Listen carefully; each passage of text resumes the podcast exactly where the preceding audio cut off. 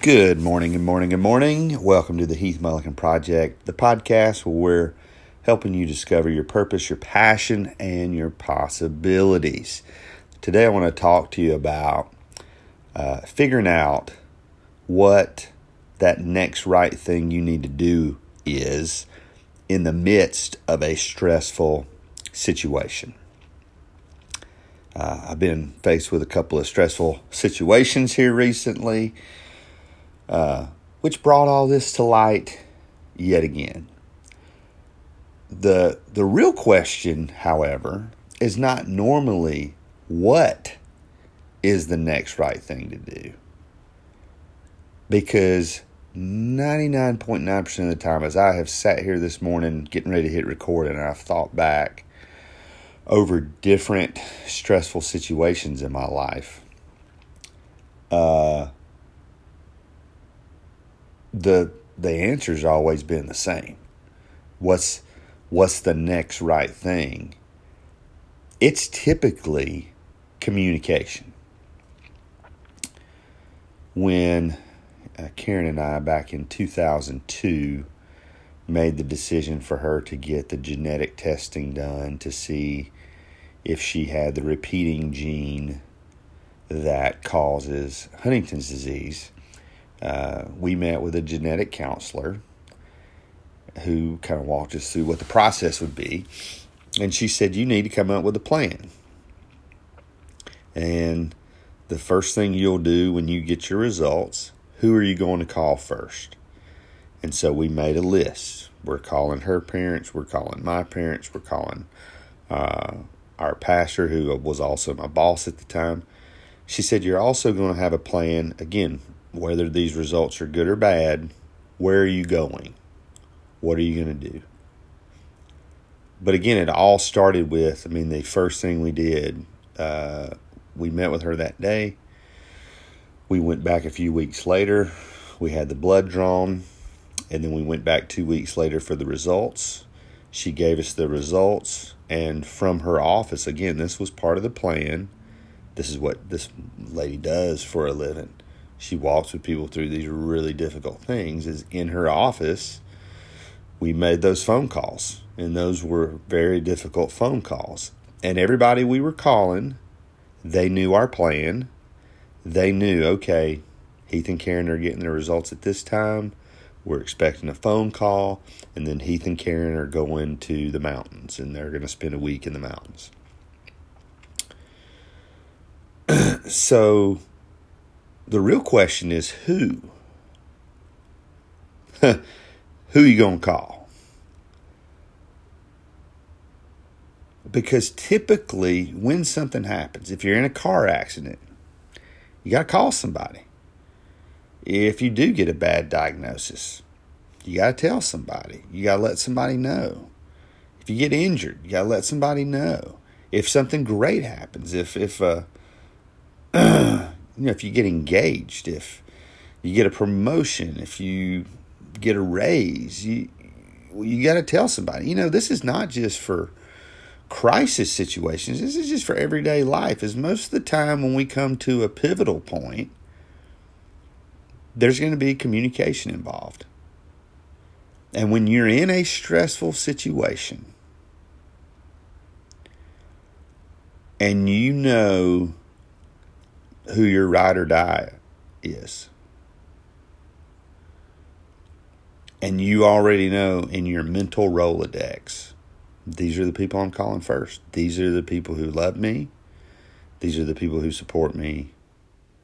Um, that's why community is so important, family is so important. My heart breaks because I know there are people, you may even be listening to this, and you got nobody. And it's through no fault of your own. I mean, you feel you don't know who you would call. And that's why the stress and the pressure and the anxiety and the depression is magnified tenfold. Because for one reason or, another, don't beat yourself up over this. You don't have that. You don't know. You don't know who you would call. Worst case scenario, You don't know who you're calling first. Now, I'd say on the one hand, don't beat yourself up about that right now. But on the other hand, your main priority in life, if that's you, you've got to develop. You've got to develop that Rolodex. You got to develop some ride or dies. I have, as I have, you know, gone through life and different experiences, and as I, you know, been reading Think, Learn, Succeed by Dr. Caroline Leaf, and it just is reiterated over and over and over that the more connections you have, the more support you have, the more community you have, the happier you are, the healthier you are. So you, you got to treat that just as I treat getting up in the morning. That's my first job. My first job is not to hit the snooze button. I'm gonna be honest today. Uh, my schedule is a little bit different today, and I thought about my first alarm went off at five thirty. Woke up, and I thought, you know what? I got that second alarm. It, it goes off at 5:45. I could sleep another 15 minutes. And I'm like, wait a minute. What good is 15 minutes of sleep going to get me? Like, I'm not even going to, like, that's going to be like bad sleep. That's going to make me feel worse than I do right now. I'm like, just get up, dude. Got up, feel great. and already, my brain, you know, early in the morning, when your brain does something hard first thing in the morning, your brain's like, oh, that was, that was easy all we had to do was get up. So when you can, you, your job, if you don't have a Rolodex, if you don't have a ride or die, you gotta, you those acquaintances, those, those friends that aren't deep that you need to be deep, you gotta, you gotta make that commitment. You gotta take that to the next level. There is a cost to keeping people at arm's length. You might think you're protecting yourself. You might think you're guarding your heart. You might think it's for the best. There are short and long term consequences of that. Because when you, because our minds inevitably will play through scenarios you know, you get in your car to go somewhere. Well, what do I do if my car breaks down? Who am I going to call? Oh, no, I don't know who I'm going to call. And then your brain is off to the races. But for me, if I know, okay, if this happens, this is who I'm calling first, this is who I'm calling second, it might be different. It, it might be different, you know. For me, if it's a spiritual thing, I got one, two, three. If it's a health thing, I got one, two, three. You know, who's your emergency contact in every situation? That's the next right thing to do because we're not meant to bear these burdens alone. We're meant to bear each other's burdens. And so you might be somebody else's next right thing. You might be the person on the other end of the line who's getting a call, hey, can you come help me? I'm broke down, or hey, I just got this really bad diagnosis, or hey, I, I just got hurt and I'm on my way to the hospital, and and, how, and and then what's your next right thing? Whatever they need. You need to go pick them up. You go pick them up. You you figure it out. They need you to pray. You drop everything and you pray. They need you to call. You know, again, for if you're the first call, who are you going to call? So I would just encourage you the more deep, meaningful, impactful relationships that you can build, it's going to make your life better. It's going to enrich your life. You're going to go through seasons where that Rolodex is going to change there are people, you know, there are times when there are people I talk to every day, and then six months later, I may not talk to them every day, and that may be unusual. I don't, I don't know, but there's some people I've talked to every day for ten years, and then there's some people I may talk to them once a month, may text them once a month, but if something really happened, that's who I'd call first. Um, I think part of the grieving process is when that changes and somebody who's on your list is gone. Um, typically, you know, when something good, you know, typically your spouse is number one on that list. Who you gonna call? You got to call your spouse. And when that is gone, there's a little bit of grief. I remember uh, the summer uh, after my wife passed away, having to fill out some paperwork.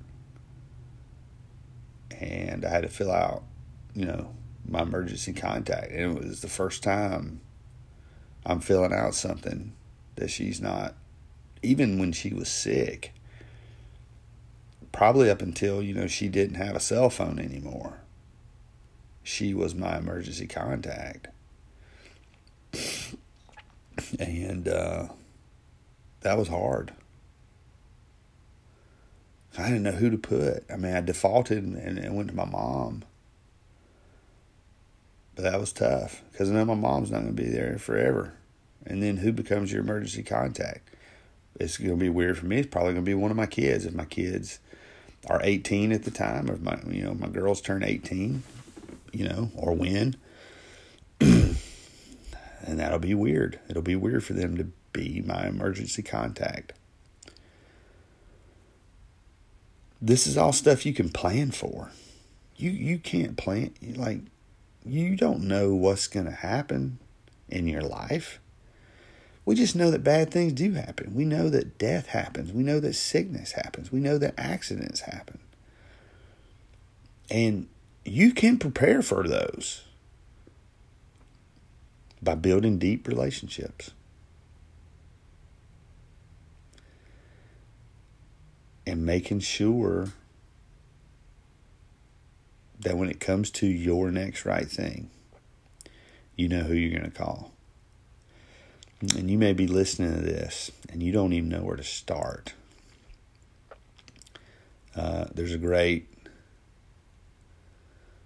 uh, there's a great moment in Top Gun where uh, Tom Skerritt, who plays Viper, they're getting ready to for their they're getting ready to go on this mission at the end, and uh, you know he tells Tom Cruise, you know, you'll meet your you meet your co your RIO, I guess is what they call him when you when you get to the mission, and if you don't, give me a call. I'll fly with you. And that's what I would say to you. You might be listening to this, you might be halfway around the world. Uh, linktree.com slash Heath Mulligan. Uh, it's pretty much got every way to contact me in the world. I mean, if you're, you know, you can DM me on every social media platform. I'll walk with you through that. I'll be, you know, I'll be that person to to walk you through that and help you figure out who who's going to be in your Rolodex, who's going to be your ride or die. You never know. We never know when circumstances are going to happen.